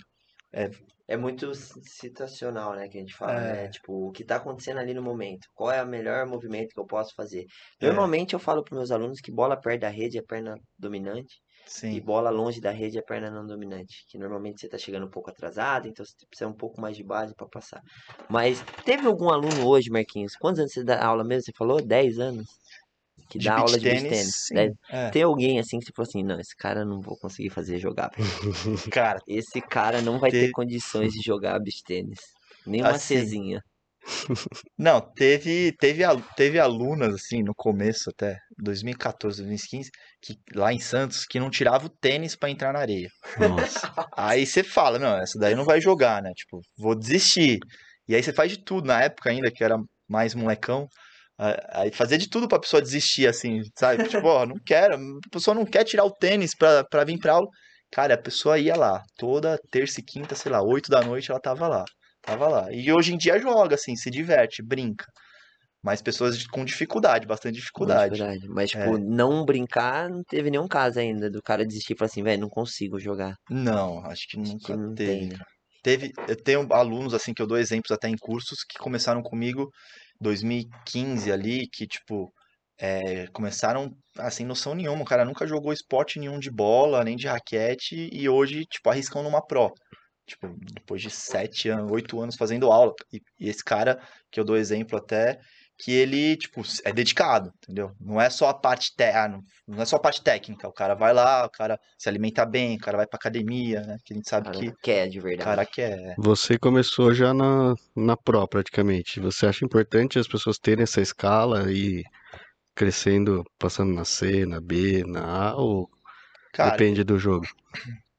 eu acho que ainda depende muito do jogo, porque a gente tem, por exemplo, tem jogadores que de repente vieram de uma pro de tênis. Às vezes o cara jogou tênis universitário. Eu tinha um grupo até um tempo atrás que jogava, veio do tênis universitário e começaram a fazer aula de beach tênis. Cara, o cara não precisou jogar uma C. Óbvio que se ele for jogar um torneio na primeira semana que ele aprendeu o esporte, aí tudo bem, vai pra C. Mas mesmo assim, é, é- é complicado, porque o cara vai sacar super bem, É. às vezes. que Vai é dar um- tiro, né? é, vai dar um tiro, pode errar. Pode fazer o game de, de 40 a 0, Ou zero- é, ou pode. 0,40. É. Então, assim, depende de caso a caso. É, mas é importante, assim, você ter confiança. Eu não gosto de pessoas que vão, às vezes, para uma A só para ficar tomando porrada, ou uma Pro. Antes tinha mais, né? Hoje a Pro começa a já ter. Não entra, ou vai para um Qualify, né? Até o meu tempo ali, tipo, jogava, as chaves às vezes nem fechavam, vai. No meu tempo, desculpa. 2015, 2016, tinha torneios que que você ia, tinha, não fechava 32 numa chave. Uhum. Então, assim, qualquer um jogava. Tipo, você via. Ah, o exemplo até do Mundial, né? Teve equipes que a gente viu pelo Mundial que, pô, é o melhor lá, sei lá, da, de Curaçao. Mas às vezes o cara chega aqui no Brasil e jogar uma B, Tem, entendeu? tem muito caso assim, né? Então, Ah, hoje menos ainda, hoje né? menos. Hoje né? menos, mas nossa. Eu acho que esse Mundial último agora já tava um nível bem tranquilo Sim. assim, mesmo nas primeiras fases. Mas no, no último, 2018 foi o outro, né? Não, 19 foi o último, mas 20 não teve. Foi isso? É, vin- foi 20. 20. É, 21 que não teve, né? 21 não teve. Ou 20 não teve? Não, Não, 20 não 20 teve. é. não teve. É. 19 ainda tinha alguns países que tava bem devagar, mas depois que passa também a primeira fase ali, É, não, chega numas quartas de final, era. já é, já é aí esquece, é que nem a gente É. tava falando. Aí você Hoje- já pega Venezuela, França, Espanha, Alemanha. A gente, no título mundial 2018, a gente salvou match point. O feminino perdeu. Você ia falar alguma coisa? Não, Desculpa, não, não. posso? Continuo. Pode, Pode, pode.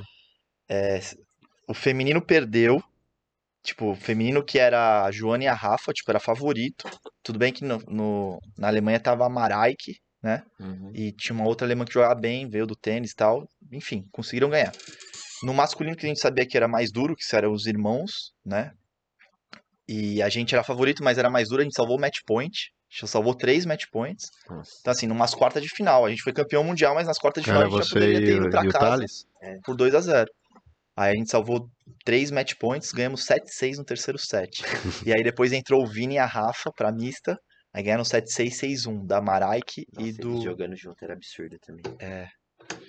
Aí na semifinal a gente enfrentou a França, aí foi o Irigaray e o Guegano. Eles tinham acabado de ganhar o campeonato europeu, tinha ganho dos italianos, dos russos lá. E a gente ganhou deles no terceiro set também. Aí ganhou, ganhou o feminino das irmãs, o, o Arro lá. Ganhou e a gente ganhou deles também terceiro set. E aí na final a gente enfrentou a Itália, que aí não era favorito em nada. Aí o feminino ganhou, a Joana e a Rafa ganharam. da. Quem que era na época? Não sei se era a Sofia, ou não lembro agora. Tá no livro aí, vamos É, que tá registrado.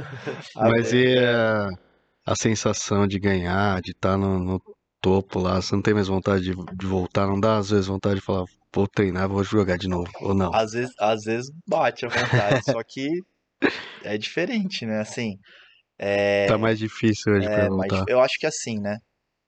É, Pô, hoje eu tenho 36 anos, eu tenho uma família, sabe? O preço de você ser atleta, eu não tô disposto a pagar assim, assim, o preço de você para buscar o resultado que eu já bus... que eu já tive, entendeu? E, A e- rotina de treinos, as é, e entra viagens. também muito isso, sabe? Como eu já tive um resultado, cara, eu, eu vou querer voltar pra jogar, eu vou querer ficar. Tipo, não vou ficar feliz de ficar ali, sei lá, 20 do mundo, 30 do mundo, de repente. Vou querer chegar, poder dar o meu melhor, né? E hoje, com 36 anos, a gente sabe que a dedicação tem que ser muito maior, né? Então, você poder, pô, de repente com menos de 30, que eu acho que a mudança começa depois dos 30 ali. Você não precisa se preocupar muito com fisioterapia, com nada, você treina, você bate no corpo, o corpo responde. Agora os, os cuidados com fisioterapia têm que ser muito maiores. Então, ou você está disposto a pagar o preço disso, e tipo, né, de ter esse cuidado de atleta e, e correr atrás, ou não, né? Isso quem sofre mais é a família depois, né, Marquinhos? Porque você acaba se ausentando muito mais do que, né? Eu acho que o, o, que você tá querendo dizer é que você chegou no estágio da sua vida que você preza muito mais pelo bem-estar da sua família, de estar junto com eles, de poder, que nem você vai hoje. Hoje a realidade do beach tênis é você sair na quarta-feira de casa e voltar na segunda, né? Porque você tem que chegar no torneio na quarta, às vezes se preparar lá e o voo, o último jogo é domingo, você não vai sair de lá no domingo na correria a maioria das vezes, sai numa segunda-feira, ou seja, você ficou uma semana fora de casa, pode ser que na outra semana tenha outro jogo de novo, torneio de novo. Sim. Então, a maioria dos, dos atletas, né, Ricardo, que a gente acompanha, fica até os estrangeiros estão vindo embora pra cá, abdicaram Sim. de ficar junto com a família no país deles. E não vão ver, vão ver uma vez por ano, duas vezes por ano. É, esse é o maior preço, você acha? É, acho que é tudo questão de escolha, sabe? Se pra, pra falar das escolhas que eu não fiz, eu vou ter desculpa. É. Entendeu? E a pessoa que quer, ela não tem desculpa. Porque você pega o Vini, cara, cara que tem que bater palma, o cara tá aí jogando e É. acompanha, a família vai junto e Vai vai, o junto família Vicente, meu, e passa, eu imagino os perrengues que ele não passa, É. né? Mas, cara, tá pagando o preço porque quer, entendeu? E óbvio que tem diversas situações que, pô, tá, a Júlia também é o ramo dela, né? Então isso facilita. É diferente da minha vida, né? Tipo, putz, se eu for viajar, eu vou ter que viajar sozinho. Minha esposa tem o restaurante dela, tem as coisas dela. Tipo, tem a vida em Santos, sabe? Então é, é diferente, é escolha. É, cada um tem Entendeu? as suas, O cala, motivos. todo mundo sabe onde o calo aperta. É, exato. Mas o que eu, o que eu defendo, assim, meu, a pessoa tá disposta a fazer, cara, paga, tipo, vai lá, paga o preço. E eu sei que por isso que eu comecei falando isso. O preço não é, não é baixo, o preço é alto, sabe? Você ser atleta, né? É tudo muito- isso, cara. É, É, tudo, é, tudo, tudo. igual E agora o cara é eu jogar, técnico, velho. Sabe o que é isso? Técnico do. quando eu jogar com o Thales lá, Thales. que a gente foi, cara, ficar dois meses fora, sabe? Tipo, na época, pra mim não era um Você peso também, anos? né? na Tipo, época? 30, Tá 25, 20. é, eu comecei com 23 ali a competir, devia ter, É, aí fica mais fácil, né? pô, é mais fácil, né? Já, nem era casado ainda. Não, Tá, você tá. não é casado, né? Você não tem namorada. É, Cara, tudo isso facilita você viajar. Você não tem nada que te segure, né? Aham. Agora você começa tendo coisas que te segurar, tipo, você pensa, caraca, meu, vale a pena? Será que eu quero? Pô, tem um vídeo, até postei no Instagram, de repente um dia de TBT eu reposto aí, que o dia que a gente foi campeão mundial, 2018, domingo, foi o dia dos pais. E foi meu primeiro dia dos pais. Fi- aí, aí minha esposa fez um vídeo da Lara. Ah, papai acabou de ser campeão mundial. ah, não sei o quê. Tipo, ela não falava nada, só no berço assim, Aham. sabe? E eu, caraca, meu, me emociono muito toda vez que eu vejo esse vídeo, porque, tipo, eu tava já 15 dias fora de casa e de- não é porque a gente acabou o Mundial e a gente foi pra casa, não. Depois teve, acho que Kazan, teve outros torneios. Fiquei mais, sei lá, mais 15, 20 dias. Tipo, você não, não teve como comemorar com as pessoas que você mais gostaria de comemorar, entendeu? E esse tempo não volta, né? E esse tempo não volta. é. É. Mas assim, mas é, é que é- são sentimentos dif- diversos, sabe? Pô, Não tô tá feliz sendo que eu fui campeão mundial. é. Cara, é o pico, pô. Ainda mais do jeito que foi, a gente, né? é, eu falo aí no livro, tipo, eu, eu trinquei a costela 15 dias antes de saber que ia viajar, que- antes da viagem, quer dizer. E aí até o primeiro médico que eu fui cogitou eu não ir. Ele, falou, meu, se eu sou médico da seleção, eu não, não te levo. Aí eu, eu tinha um aluno médico lá, especialista em tórax, eu falei, meu, me ajuda. Fui pro, na, na época eu comecei a chorar, né? Comecei a chorar e tal, não sei o quê. Aí depois falei, calma, não, vamos procurar uma outra opção, uma outra opinião. Aí procurei esse médico, aí ele, cara, tem um exame aqui no Einstein que mostra a tua costela em 3D e a gente vai saber, né? Porque é um monte de coisa que envolve, né? Uhum. Tipo, pô, não é eu, meu sonho sendo frustrado, é uma seleção, é o Thales, que vai jogar outros torneios com o Thales. Falei, cara, eu preciso dessa resposta concreta, vou conseguir jogar ou não vou conseguir jogar? E aí eu fui nesse médico, ele fez lá o exame, ele falou, ó, cara, é, teve uma fissura, é, mas em 15, 20 dias no máximo, você se regenera, você se recupera, foi só uma fissura. Só que o torneio é pra quando? Aí, tipo, era 21 dias pra começar o Mundial. E eu falei, cara, ele falou, então dá tempo, só que no torneio anterior não vai se esforçar tanto, né? Porque doía pra quê? Doía pra eu esticar o braço em cima, né? Sacar e esmechar, resumindo. Uhum. Que a gente faz isso pouco, né? No Pouco, beach tennis. Pouco, pouco, quase nada. Só toda hora. É. E aí eu peguei, na época, já, tipo, entrei em contato com o Mingozzi, expliquei toda a situação, já botei o contato do médico com o Mingozzi pra, tipo, ó, pra deixar consciente, né? Eu não quero chegar no Mundial e, de repente, por causa que eu dei um peixinho alguma coisa, ó, tipo, fraturei a costela de um problema que já tinha, né? E aí o Mingozzi, na época, tomou a decisão de continuar, tipo, de, não, beleza, Marquinhos, você vai se recuperar, só, só faz realmente o que o médico tá falando e vamos que vamos. Que Falei com o Thales também com relação a isso e a gente foi. Primeiro torneio lá, tipo, foi mais ou menos. E eu, eu fui dar um peixinho no jogo na final contra a Itália, contra o Calio Capelletti, né? Que foi a final. Mas e sua cabeça na- nos jogos? Você ficava pensando, não, Não, não ficava esquecia, pensando, cara. Esqueci. Tipo, assim, você tá se lá. entrega. É. É, você tem, você faz sempre o máximo, né? Eu costumo dizer que um atleta não pode ter desculpa. Porque a primeira desculpa que você tiver, você vai se segurar nela. Se você achar que dormiu mal, se você achar que tua raquete não é a melhor, se você achar que a bola não é boa, se você achar que o sol tá te atrapalhando, o vento, cara, você vai se segurar nele. Ah, errei saque por causa do vento, por causa do sol. Você não vai pensar na solução. Tipo, pô, errei saque porque tá ventando a favor. Puta, o que, que eu tenho que fazer, cara? Tenho que rodar mais. Puta, tô pegando essa bola baixa, tô pe- Entendeu? O jogo, ele é versátil, ele muda, cada E tá jogo ruim muda. pros dois lados. Exato, também, né? Fora isso, né? Fora esses problemas que isso você deveria vê- se pensar, né? O que mais você escuta em torneio amador é, ah, essa bolinha é muito ruim. Essa É. bolinha não gira. É resenha. Pô, bolinha não gira. É resenha. O goleiro não gira, né? Eu já É. até desisti de ouvir essas coisas. eu até- Eu, eu vou começar aí com esses fones positivos. Ô Marquinhos, e hoje você tá junto com a Trackfield, você tá trabalhando junto com eles. Sim. Eu vi que você trouxe umas coisas pra mostrar pra mim. O que que era? Cara, não, trouxe a raquete só pra Deixa essa precisar. raquete aí. Porque essa raquete a gente ficou tanto tempo, né? é, testando e tal, e agora eles, eles Você fizeram. desenvolveu ela junto com ele? Cara, eu ajudei, É. né? Eles. Essa eu não tinha visto não, pô. É, essa é a. É a 23 agora? É. é, lançaram esse, esse ano passado, né? Mas é uma raquete que eu tô jogando quando eu fui campeão pan-americano é, com o Alan. 2021 já joguei com o protótipo dela. E Carbono 18. do BT200 também, lá de João Pessoa, eu joguei com ela. E agora ela veio para mercado, né? Que massa. É uma raquete muito boa, com EVA soft, carbono 18K.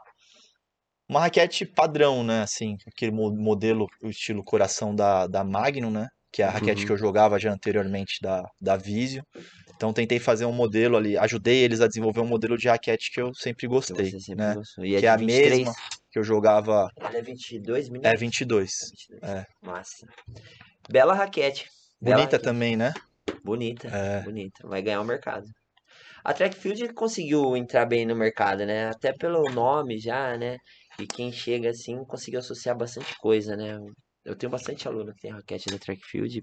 Acho que justamente pelo Sim. nome, né? As meninas chegam na Trackfield pra comprar. uma- É, mas Mas é a mulherada que compra essa É. raquete. A mulherada gosta, né? É, É, mas é. 80% Que leva do a nosso marca. público também é a É mulherada. mulher, é. O, o Marcos. Cara, é uma marca sensacional, assim, não É. só, óbvio, é a linha de beach tênis também, mas, cara, toda a parte estrutura, assim, você vê essas marcas grandes, né, e que estão vindo pro beach tênis. Uhum. Cara, isso é muito legal, assim, você vê que é outro É aí que a gente patamar. vê que o né? beach tênis realmente está crescendo, né? Que É, quando que a começa a vê. despertar o interesse desses grandes empresários, Adidas, Trackfield, a própria Mormai, que entrou de Sim.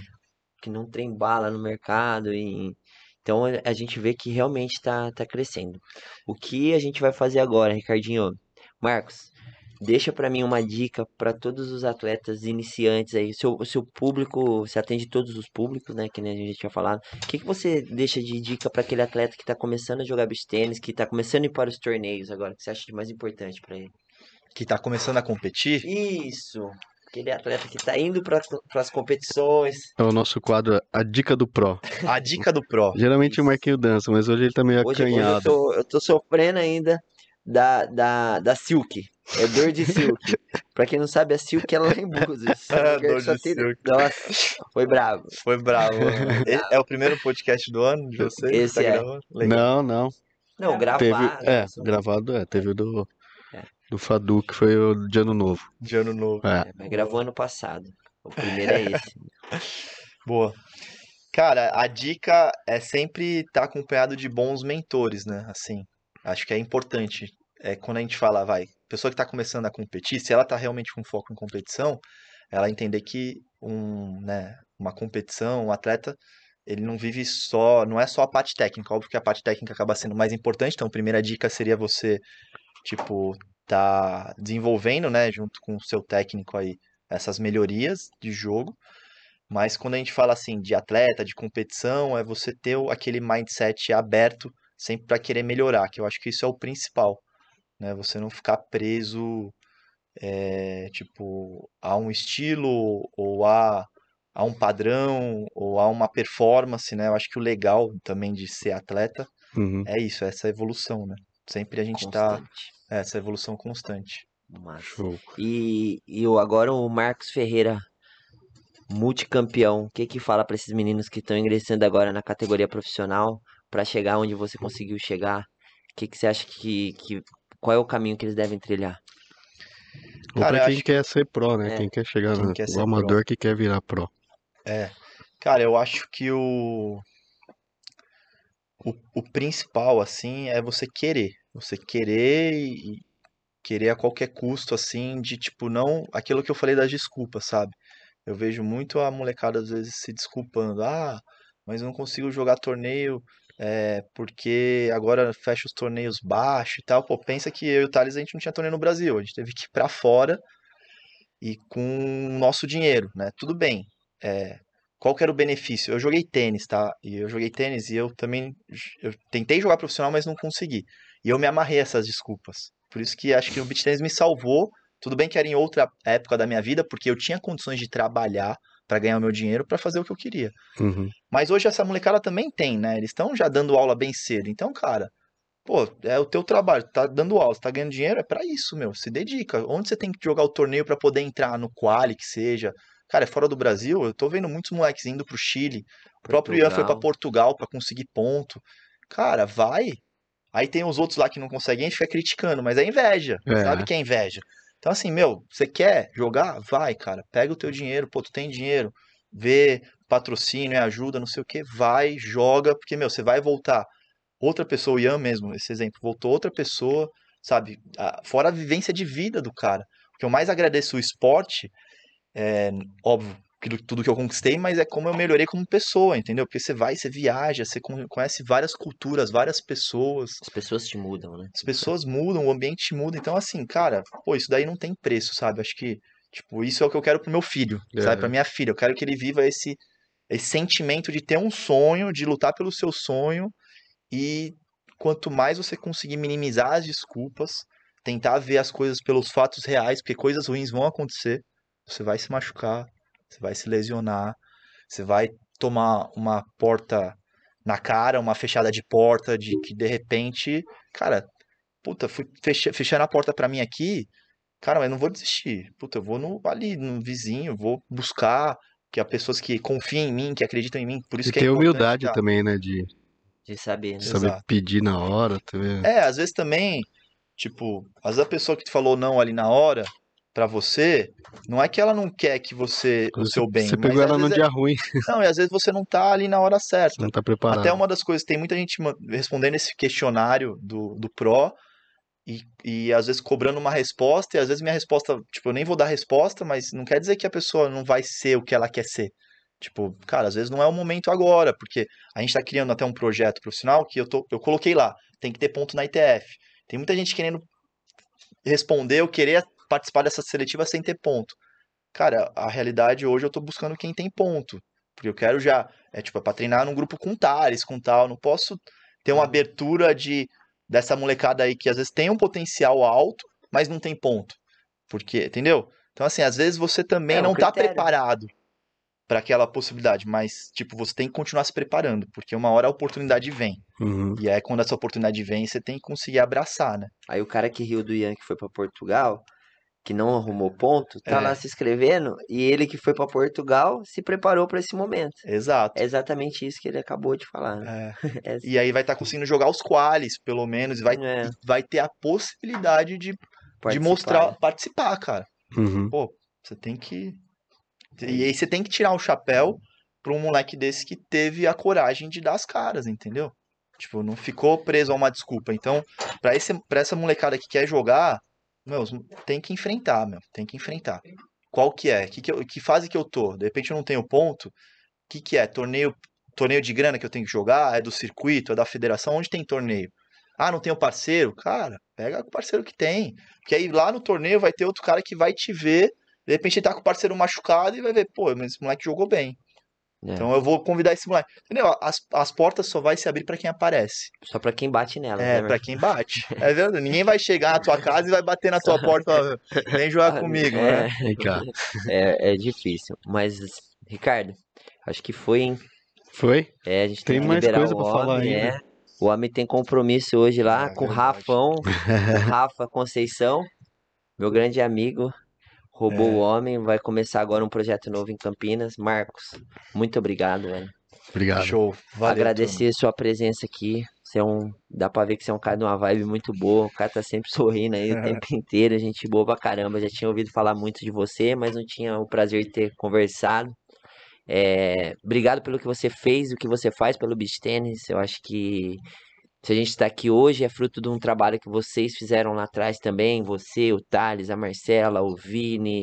Eu nem vou falar tudo porque senão vai ficar muita gente. Eu vou esquecer de alguém, eu tenho certeza. Gianluca, o Gui também, que eu conheci também, um puta de um cara. É, hoje Tennis está aqui é graças a vocês.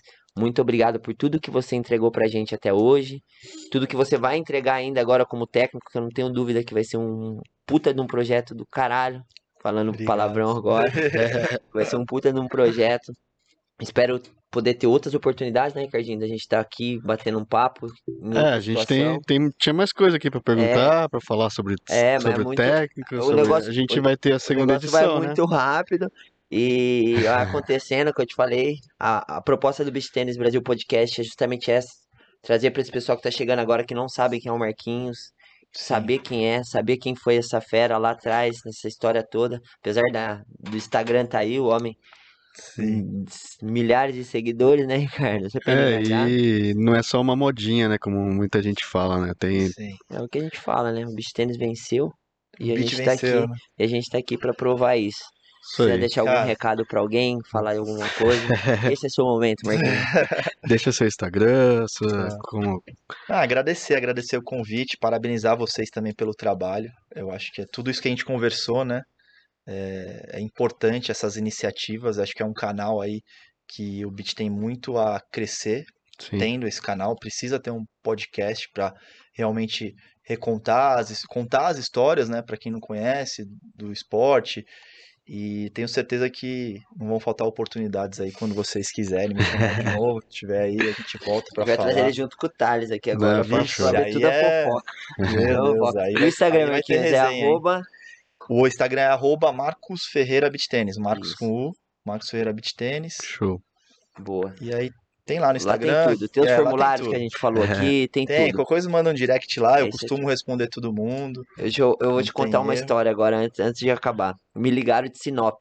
Sim. Ah, eu tinha o, o link no meu Instagram, clicaram lá e ligaram. Falaram assim, ô, tudo bem e tal, Ele, ó. ele fica se achando quando. É, ele acha que. Ó, não, ô Marquinhos, tudo bom? Eu queria marcar uma clínica aqui em Sinop e tal. Você capacita professor, bobobó, tal, tal. Eu falei, "Ô, velho.